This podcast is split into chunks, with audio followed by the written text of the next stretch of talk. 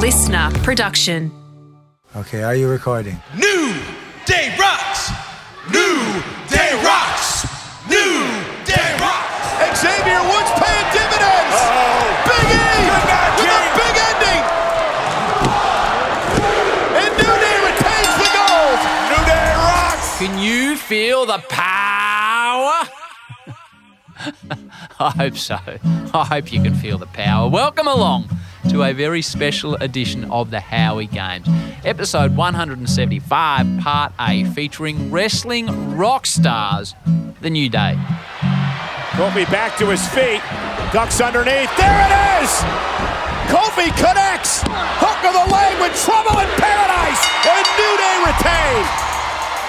Here are your winners and still the SmackDown Tag Team Champions, The New Day! The New Day are a trio of the most athletic, entertaining dudes you could ever meet. The three are Kofi Kingston, Big E and Xavier Woods, and between them, these men have over 4 million Instagram followers, over 4.6 million people on Twitter love their work. People absolutely go bonkers for these men. We were approached to have them on the show, and to be fair, I know very little about wrestling, very little. So I put it to the Brains Trust, Das, MJ and Tommy, and the general consensus, we might as well say yes, might as well have a crack. And geez, I'm glad we did. The boys powered into the studio full of smiles and good vibes and spent the next hour or so filling me full of joy with their passion for what they do, their messaging about taking on life, their love for each other, and their sizzle. These athletes have sizzle with a capital S. So many lost and left behind, and no one seemed to care. Those who should seems like they're blind, pretending they're not there.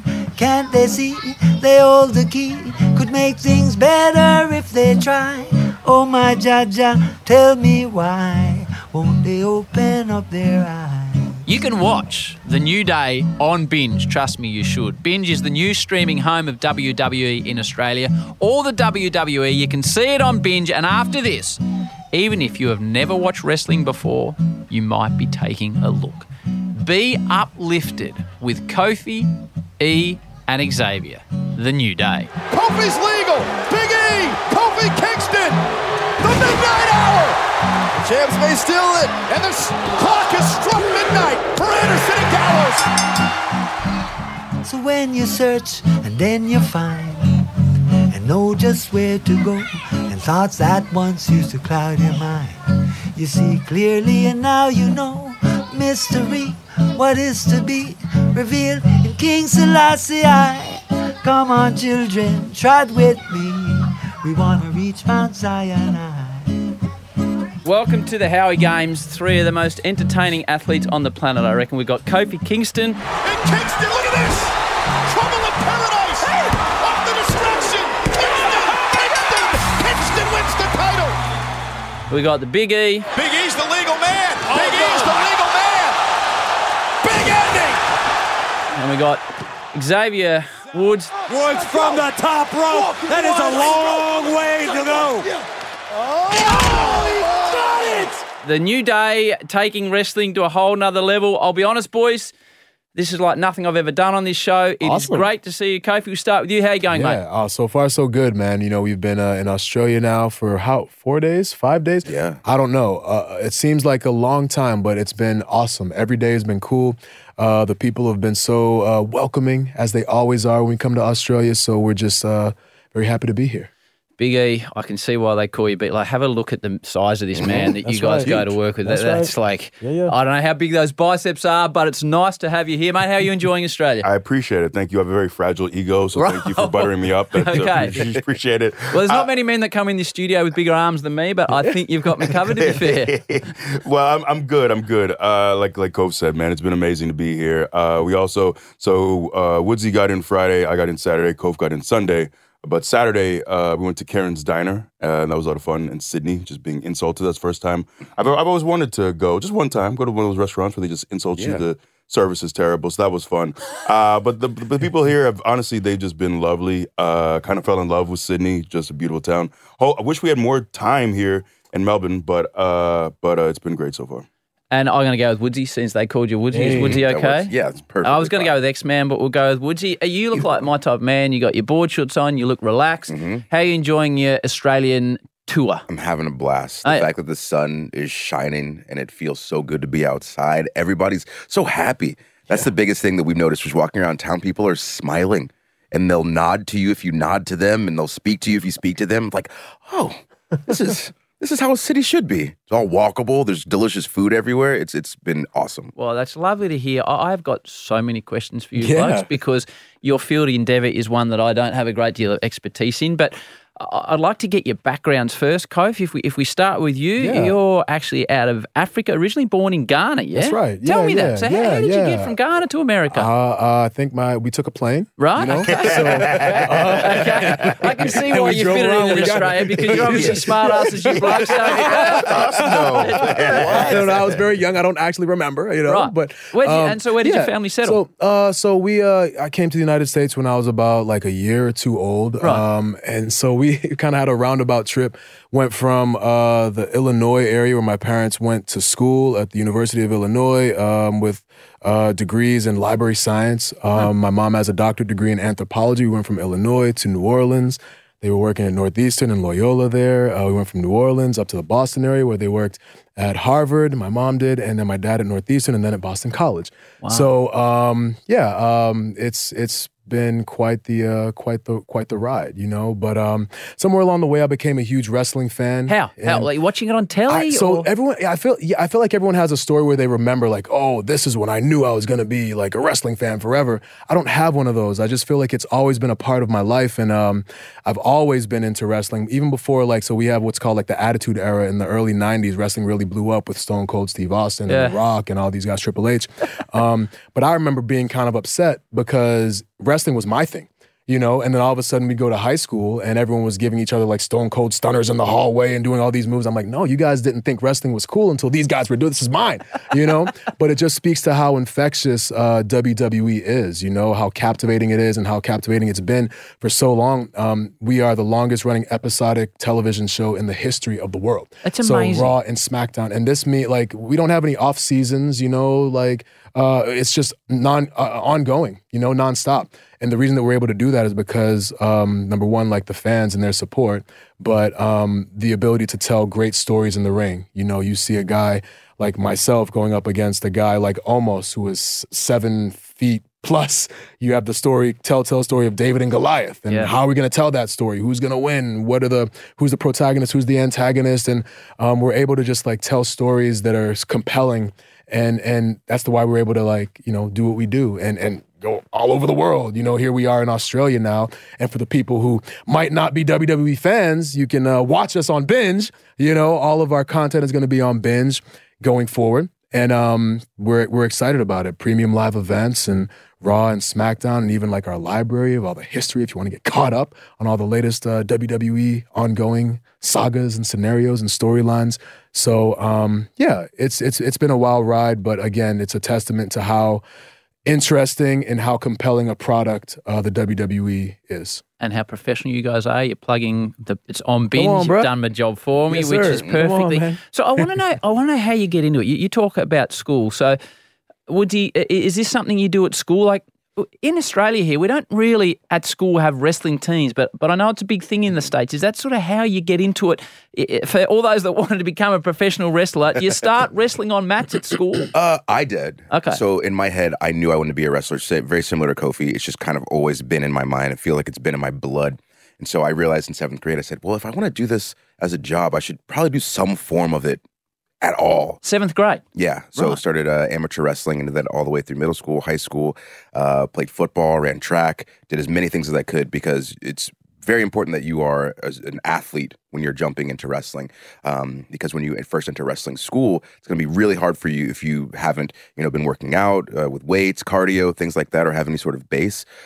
So I definitely did as much as I could do because I was laughed at a lot. When I said I wanted to be a pro wrestler, I was like the smallest kid in class a lot of the time, and we are in a land of giants. So like he said, a guy Almost is 7 foot plus. He is enormous. That's why I'm glad he's on our team. Yeah.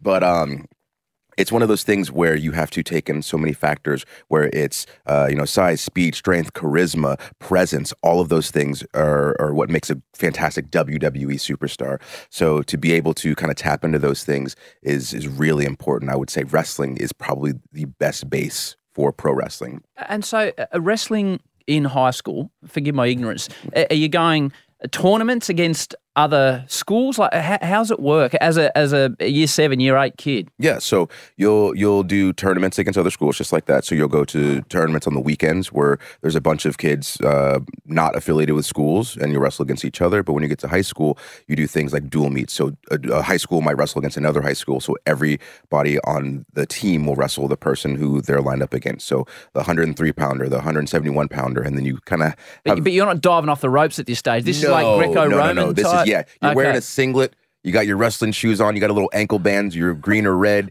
It's not pro wrestling at all. Okay. But that's one of the things that kind of punched me in the face when I started it, because in my head, I didn't know the difference at the time. So you were coming off the ropes and you said what you wanted to do. I walk into the wrestling room and everyone's just dripping sweat, and it's this hot little like microwave of a room. I'm like, what is this? I'm trying to jump off the top rope and hit people with chairs, and they're like, this is definitely not that, and you are not old enough to do that, but you can start doing this if you want to. And so that was a little bit of a culture shock, but you get adjusted pretty quick. I want to follow the journey through how you go to there to what you're doing professionally, but Big E, you're powerlifting. So footy in college and then powerlifting. I was looking at some of your numbers and thinking about what I do on the bench press, and it was frightening what you do. So powerlifting, tell me about it, and tell me about the weights, the bench press, the squat, etc. Some big numbers we're talking here. Yeah, so I started lifting weights early in life. I started formally. I learned to actually train properly when I was 12, but I remember my dad got me some sand weights. I used to just work out in the garage. I used to just try to do 100 curls. I remember I was probably about 9, 10 years old. And I remember on Saturdays, I would watch my Saturday morning cartoons, and then as soon as they went to commercial break, I would run to the garage, try to do as many curls as I could, and then run back to watch the next. Yeah. And I tried to do 100 curls a day. That was how. But when I was 12, I first started lifting, and I just caught the bug, and I really just got strong quickly. And my dad was always very strong, so it's just genetics helped. But it wasn't really, I didn't start competing in powerlifting until I got signed by WWE. Right. And we were all training. We've all trained at John Cena's gym, which is actually about 15 minutes from where I live now. And Rob MacIntyre is his lifelong friend, the best friend. They grew up together, and he trained so many of us. Brilliant trainer. And still, Kofi still uses Rob. He developed an app and whatnot. But anyways, I was training with Rob for a little bit, and he kind of pulled me aside and said, hey, is powerlifting something you might want to try? And I really liked the idea. I thought it would help give me an identity with wrestling as well while I was training with WWE. So when I was, I think, 24, 25 years old, that's when I started doing the powerlifting training. And I realized with Rob very quickly, I was used to training. I used to lift 6 days a week at one point when I was very early on, pared that down to 5. But then with him, I was only lifting about 3 days a week, and that was when I was at my very strongest. And for all 3 of those days, we would have there would be the bench day. So we would start with bench, and there'd be a bunch of ancillary exercises around that, and squat and deadlift. So obviously for people who know anything about powerlifting, those are the 3 lifts: squat, bench, and deadlift. And so for me, I just got strong quickly. I competed my first year in the 275-pound division.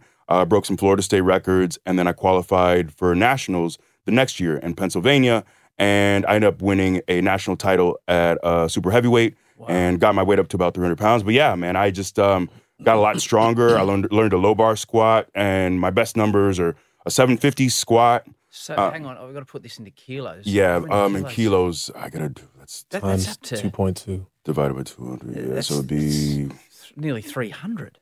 Yeah, they'd be over. Yeah, they'd be over 3 on a squat. Yeah, squatting 7. This is raw. I struggle with the bar, big man. So I get it. This is raw. This is drug tested as well. But 750 pounds squat. Yep. I've deadlifted 806 pounds. That's my best deadlift. And also my best bench press was pretty cool because we actually filmed that at Cena's gym, and he promised me Woods and I were training in the gym at the time. And we were in FCW. I was a nobody. No one knew who I was or anything. And I remember him saying, if you hit this lift, which would have been, it's my lifetime PR, the best bench I've ever had. Yeah. If you hit this lift, I'll make sure it's in the documentary. And the documentary they were doing was John Cena versus The Rock. It was billed as a first time ever at WrestleMania, this whole video package. And he was true to his word. So I hit the 575-pound bench. And the cool thing is, you know, you can see it online on YouTube and whatnot. But yeah, that's... 575-pound bench. No, so 260. So for those that go to the gym, the bar's 20. So that's 620 plates on either side of the bar. Man. So it's a decent amount of weight. Oh, a decent amount of weight. If you watch the video, you can see all of us because we were all there on the same day, and we're just freaking out because it's crazy to hear, right? Yeah. When you see it, it's unbelievable. Wow. And then the energy in the room because there's probably 20 of us in there, and it's great. I highly recommend you go and watch it. Oh, I'm going to watch it. Yeah. We'll put some audio in here. Okay, guys, we have a #1 gym record attempt. This is a 575 raw bench. That puts him in a very elite class with the world, actually. So let's hope he gets it. Here we go!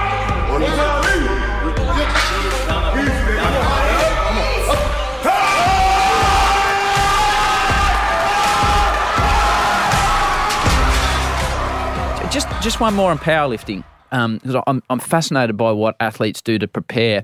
What type of calorie intake are you requiring to be able to lift at that size? Yeah, that was the biggest thing for me was making sure to get the proper calories in. So I eat a decent amount now, but then I had to get a lot stronger, and for me that just meant flooding my body with calories. So it's very difficult for me to put weight on and size on eating clean.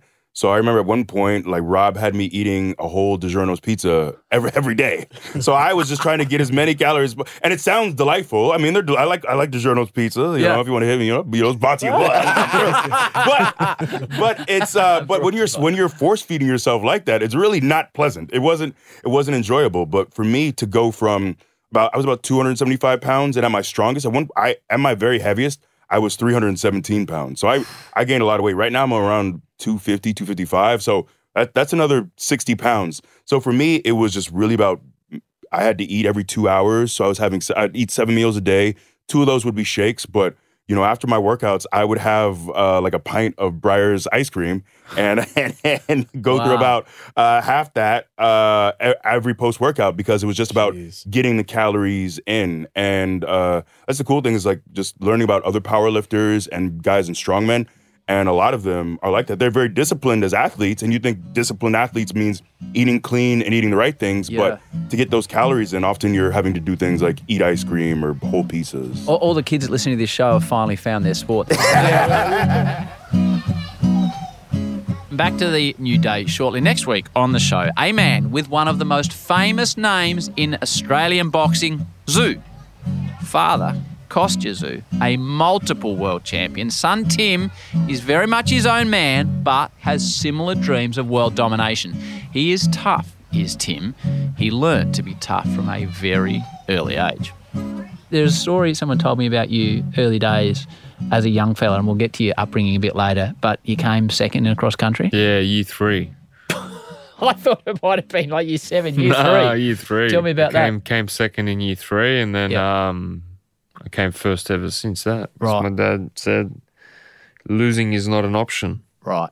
So you go home and report, oh, Dad, I got the, what's, blue's the win, red's the second. No, I told him I lost. Right. You lost. You can come second, you lost. It wasn't. Hey, Dad, I came second. Right. Dad, I lost. You said that in grade 3. Yeah. Oh, heavens above. How the old man, what did he say? Get up and start running? Yeah, you start running. Right. Yeah. So did you as a kid get up and start running? And I started. What time were you running? 5:16 was my wake-up call every morning. At what age? Year 4. And what would you do in grade 4 when you got up at 5:15? I'd go for a run. Right. How far running? I didn't have back then. No. But a 5-minute run, a 10-minute run, a half-hour run? No, it was a good run, that's for sure. I remember it was a run with him. Right. Oh, with your dad? Yeah. Right, yeah. Right. And then you smoked the cross-country ever after that? Used to smack everyone then. Well, there's a lesson you learned. That is Tim Tszyu next up on the show. Alrighty, let's get back to the New Day. You mentioned wrestling school. You can explain it to us, Kofi. So how do you go from being a kid at school, as you guys were, that were into wrestling, but not professional wrestling, like NFL draft, you know, baseball, you got spring training, a draft in the NBA. How do you, as a kid and a student, make your way into the pathway to become a professional wrestler? You know, I think the great thing about WWE and its superstars is that literally everybody has a completely different path. Okay. Completely different. So for me, it was, you know, I was wrestling on the independent scene, you know, non-televised, very minor league. So that's just out in a hall in front of people, paying customers. Yeah, and we actually had a tryout at our school. So this was kind of unheard of at the time, but we had to put posters and everything up all over the towns, and we were looking for people who were like 6'3", 220. None of which were at the school at the time. Okay. None of us had that. So now we're like, man, we come to practice every day. You know what I mean? And this is our dream. We're going to have a tryout at our school. This is awesome. And they're wanting us to recruit like everybody else who's not here. So we ended up having that tryout. And we had about like 10 different talent scouts there. Name drop a little bit. You know, Ricky the Dragon Steamboat was there. Steve Kern was there. Nova, who wrestled as Simon Dean, was there. Mike Bucci.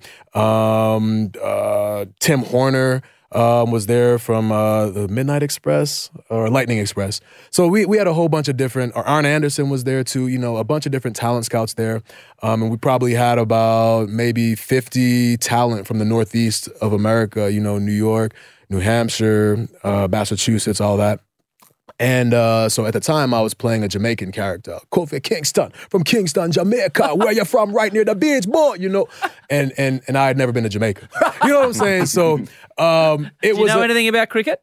No. Okay, well, I mean, a little bit. We went to Mumbai. We swung the, do you call it a bat? Yes. Okay, but good. You're not sounding too Jamaican when you're saying, is it a bat? But yeah, you know, so we know a little bit, but not much. And at that time, certainly nothing. Right. But, you know, so we had the tryout and I ended up, you know, having a match. And at the time, I was a bad guy. Didn't know what I was doing, you know. And had my match. It was okay. Sat back down. They called a couple people up and they said, Kofi, can you be a good guy? I'm like, yeah, sure. Go up, have a second match. Okay, sit back down. A couple more people go, and they call me back up for a third time. There were some people that they hadn't even gone once. So I knew that they were looking at me, you know. Why? Why do you reckon they were looking at you? Because there'd never been like a Jamaican superstar before, or happy-go-lucky, you know, pseudo-athletic, handsome young man like myself. You know what I'm saying? They just liked what they saw. Right. You know, much like you were feeling when I first walked in. You liked what you saw. You know, you had the similar vibes, you know. But and lacking confidence obviously didn't hurt you. Well, you know, yeah. But it was a cool scenario. So after that tryout, they told me that they were looking at me, and then I got a call like a couple days later and they said they were going to hire me. So that was my story, you know. And again, it was like right place, right time. At the time, I was working full time out of college in a corporate setting where I'd work my 9-hour day. And then what were you doing? So I was I graduated with a degree in advertising, and I worked for the Staples Corporation. Do you have Staples over here? Yeah. Like the business or office supplies superstore. So we were responsible for like the 900-page like buyer's guys that would go out. You'd have like chairs in there and panels and you know thumbtacks and so like. And I always preface it by saying like some people love that stuff. Absolutely. For me, it wasn't going to work. Like this could not be the rest of my life. So when I got that call, they told me I was going to make it. I was going to be hired. Called up my boss right away and said, I'm out. You know what I mean? Yeah, this is by 2 weeks. I'm out of here. And then we drove down to Atlanta where the developmental territory was at the time. So that was my story. And that was kind of like how you would think that it would go where like you have a tryout scenario. Yep. But a lot of people have different stories, you know, different people from athletic backgrounds and things of that nature. So, I mean, like you guys have different stories too, right? Yeah. So what about you, Woodsy? So I was wrestling on the independent. So I'm from Atlanta, Georgia. Yeah. So different region of the U.S. And it's the South where there's wrestling literally in every town around because we love it down there. So it's like town hall and people pack in, the locals go. Constantly. So to the point where my trainer, we would go to a town where we're having a show and throughout the day we'd get in our gear and we'd get in some sort of altercation on Main Street or at like a drugstore or something. The referee would come and pull us apart. If you guys want to fight each other, you're going to meet at this place at 8 o'clock tonight. And that's how we'd bring people into the shows. So a show like that, sorry to interrupt you. like, what are you getting paid, if you don't mind me asking, at that level of wrestling? Most of the time, like, either nothing or maybe $20. $20. Maybe a hot dog and a Coke. Hot dog and a handshake, yeah. Hot dog and a handshake. So I was working at a daycare at the time. I started... Daycare? Yeah, yeah. Oh, kids? Yeah, so I have a degree in educational psychology. Oh, kids would have loved you. My focus. It's such a good time. Educational psychology. Yeah. So I started training right out of high school and was doing that stuff on the independent scene for the summer. And then I went to college in another state and then found a school up there. And I was wrestling Friday night, Saturday night, Sunday afternoon, Sunday night, and then driving back to school for class on Monday, then wrestling again Tuesday night. So with an eye on becoming professional, because you just loved what it was? I wanted to become a professional. My goal was to get a deal before I graduated college. And I was very lucky to get that at another place. Ended up leaving that place and trying to come to WWE. But in the interim, before I got my contract, I actually found out where the developmental territory was for WWE, and I wanted a job there. And so I asked my teachers, I said, hey, can I, if I miss class tomorrow to try to go get a wrestling job, is that okay? And they're like, go live your dream. So I drive up to McDonough, Georgia, and I find the building. I walk in, and you know how in a movie when you walk into a party that you're not supposed to be at, there's a record scratch? Yeah. That's what happened. Right. And so, oddly enough, Kofi is in the ring training. Yeah. And I'm in my suit. I've got my folder with my resume, a cover letter, a DVD with, you remember LightScribe DVDs? Yeah. Had my image on the front, my phone number, my email, a bunch of matches on there, business card. And I just wanted to come and drop my stuff off to see if I could get a job. And so the next day after I talked to them, they're like, yeah, sure, you can come back next week. I find out the next morning, my friend texted me. He said, what did you do? What are you talking about? I said, WWE's pulling out of Deep South. They're not going to exist anymore. And I was like, I just had my big break. They told me I could come in. So fast forward a little bit further, I find out where the new place is. It's down in Florida. So I drive down to Florida. I search the town for the whole day, eventually find the building. I walk in again, record scratch. And who's in the ring? Kofi. So, in the middle of a drill. He's seeing me just come in and just throw my stuff at them because I want a job so bad. And so, like he said, everybody's got a different path. Like, Kofi had a tryout at his school. Like, I was going to them to, like, essentially force my way in the door. Because, again, I'm not 6'2", I'm not 300 pounds, so I'm not necessarily the person that is going to get picked out of a crowd to come and be a wrestler. But my parents were very adamant in telling me that if there's something that I want in life, like, no one's going to give it to me. I have to go get it myself. And if I don't get it myself, I'm the one to blame. So in my head, it said, I have to do everything that I can to get this job. And if I don't, okay, maybe it didn't work out. It wasn't for me. But I'm going to make sure that when I'm an old man, I look in the mirror, I say, I did everything that I could to achieve the goal that I wanted. And so that was kind of my story. I bounced around wrestling at a lot of different places for a while and eventually got picked up by WWE in 2010. So what the day that you got your break, do you get a phone call? Yes. Did someone ring you? Tell me about that. So I got a phone call. I was in a CVS, which is like a drugstore, you know, and I see that I don't recognize the number, but the area code 203. So I automatically freak out. What's happening? What's happening? And they say, yeah, we wanna offer you a contract to come down and, you know, be a part of the crew. And I'm freaking out in this place. I run outside. Yes! Calling on my friends. So that was legit like one of the happiest moments of my life. And then I went home, I packed my stuff, and I moved down to Florida. And now we're here talking to you. So you move. We'll go to you now, Big E. So you get signed up, right? And then what type of training, instruction, development do you receive before they put you out in front of the bright lights and you become a wrestling star? So what's the next progression? The boys have explained how they get to being signed. Then what happens? Is there a training process from there? What are you blokes laughing at? What's going on? Yeah, well, they're laughing because typically over the last several years, we've been together for a long time now. We formed in 2014. They're laughing because they always tell their stories, and they have these great, incredible stories of always wanting to do this. They have been passionate about this since they were little kids. They've busted their ass for years and years to finally get to the position, like so many doors being, you know, closed and slammed in their faces. And they always go first and tell these heartwarming stories, and I go last, and I'm the meathead who was just offered a job and said, I guess I'll take it. That was me. And I grew up a fan, but I just, it never occurred to me that this is something I could do. So I played football at Iowa. I had a bunch of knee injuries. I tore, in 2.5 years, I tore my left ACL, tore my right ACL, broke my right patella, tore my right patella tendon, and tore my left pec. And that's a big pick too. Yeah. What position did you play in footy? I was actually a defensive tackle, believe it or not. A little very short for the position, but that's what I played. And anyways, it just never occurred to me that this is something that you could do. And I just knew someone who knew someone who knew someone at Iowa, who knew someone with WWE while I was at Iowa. So there was a man named Mike Doherty who was connected with the Iowa wrestling program. And because amateur wrestling is such a great base, and all three of us were amateur wrestlers in grade school. I was actually a state champion, no big deal. It's in Florida, though, which, so it kind of gets... There's a lot of people who really know amateur wrestling. Florida doesn't have the best reputation for amateur wrestling. But anyways, so for me, my story was really just lucking into this job. So that's why they laugh, is because of that. So I lucked into it, but I really found a passion for it very early. And so going back to your question of how we trained. So I came in with zero experience. My only experience was the one-week tryout I did at FCW in Tampa under the WWE umbrella. So I had no idea what I was doing. So I get there, and at the time, I got signed in August of 2009, and the head trainer is Dr. Tom Pritchard. He's a what you call it, wrestling legend. Yeah. He's been around for a long time. Yeah. But it was him, Norman Smiley, who I grew up watching. I remember Billy Kidman was down. He'd come back and forth. And then at some point later, Joey Mercury came in. But so for me, you know, those two, Kofi and Woods, they came in with a much better base and understanding of what they were doing in the ring. If anything, maybe some fine-tuning or learning how to wrestle under the WWE umbrella. So for them, they came in with a lot of tools already. For me, it was really building from the ground up. So we would train on Mondays and Tuesdays for about 3 hours a day.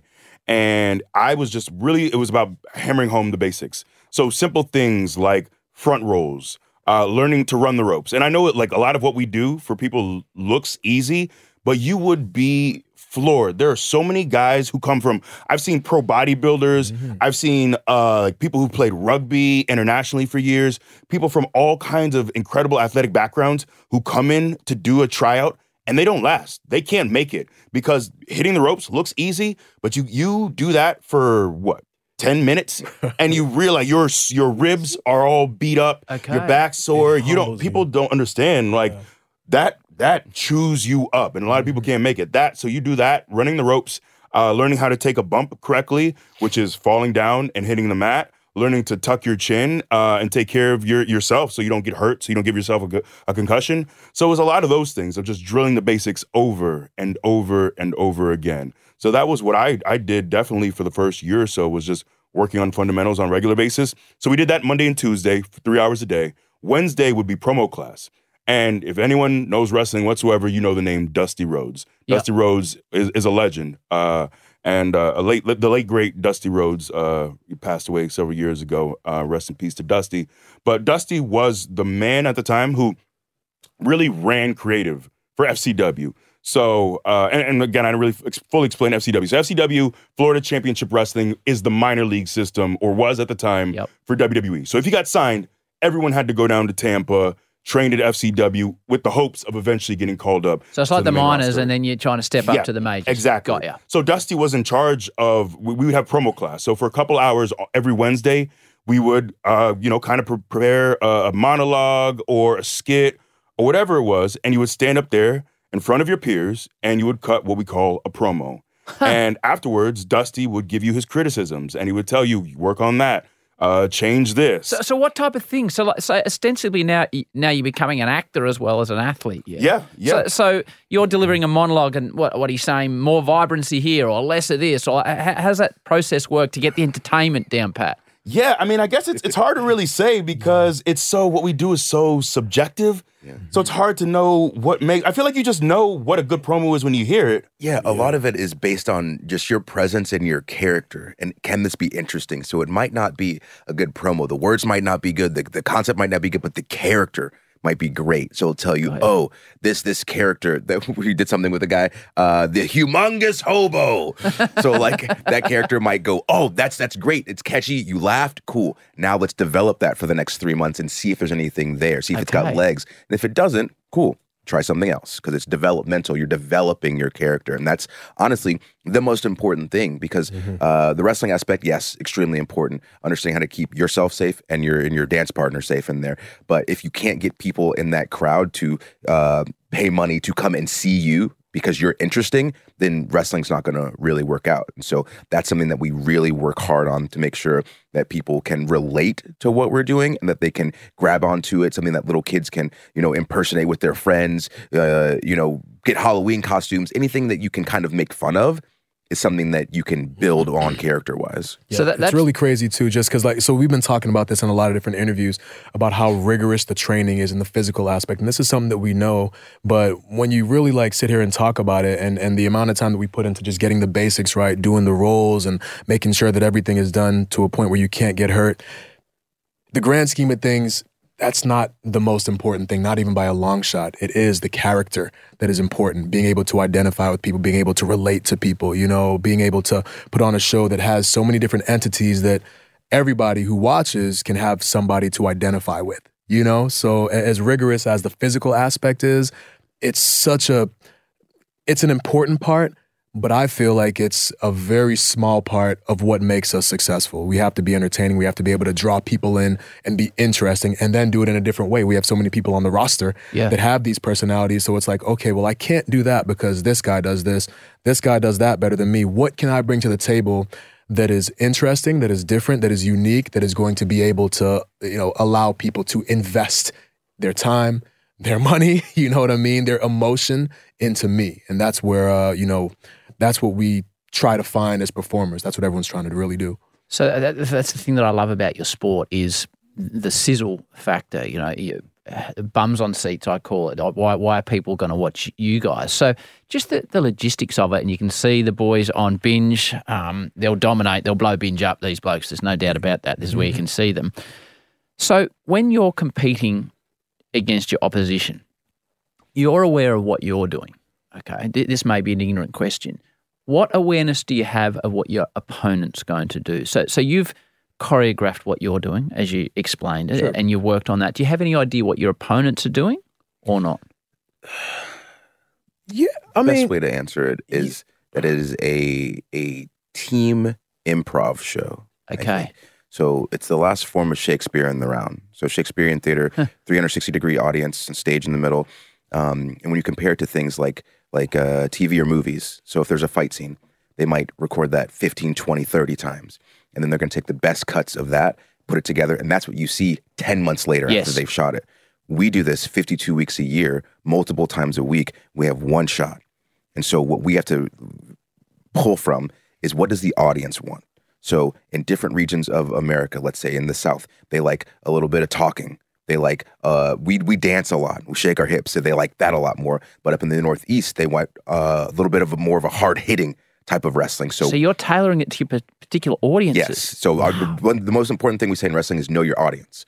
So if we go out and we have a show in Melbourne, if we went out tonight and we went out and did something and everybody sat on their hands, we immediately clicks in, oh, let's try something else. And you keep trying things until you feel a reaction. When they give you that energy, now you take that and you multiply it and you give it back, because that's what they want to see, that's what they paid for, and now you're performing. So you have an idea of what you want to do, but you know that regardless of what I'm doing in the ring, I have to get those people to react. I have to get them to feel something, whether that's happiness, sadness, get them to laugh, get them to cry, whatever it is, and we figure that out when we're in the ring, because you can't do it until you're doing it. That is the end of The New Day Part A. Plenty more sizzle to come in Part B.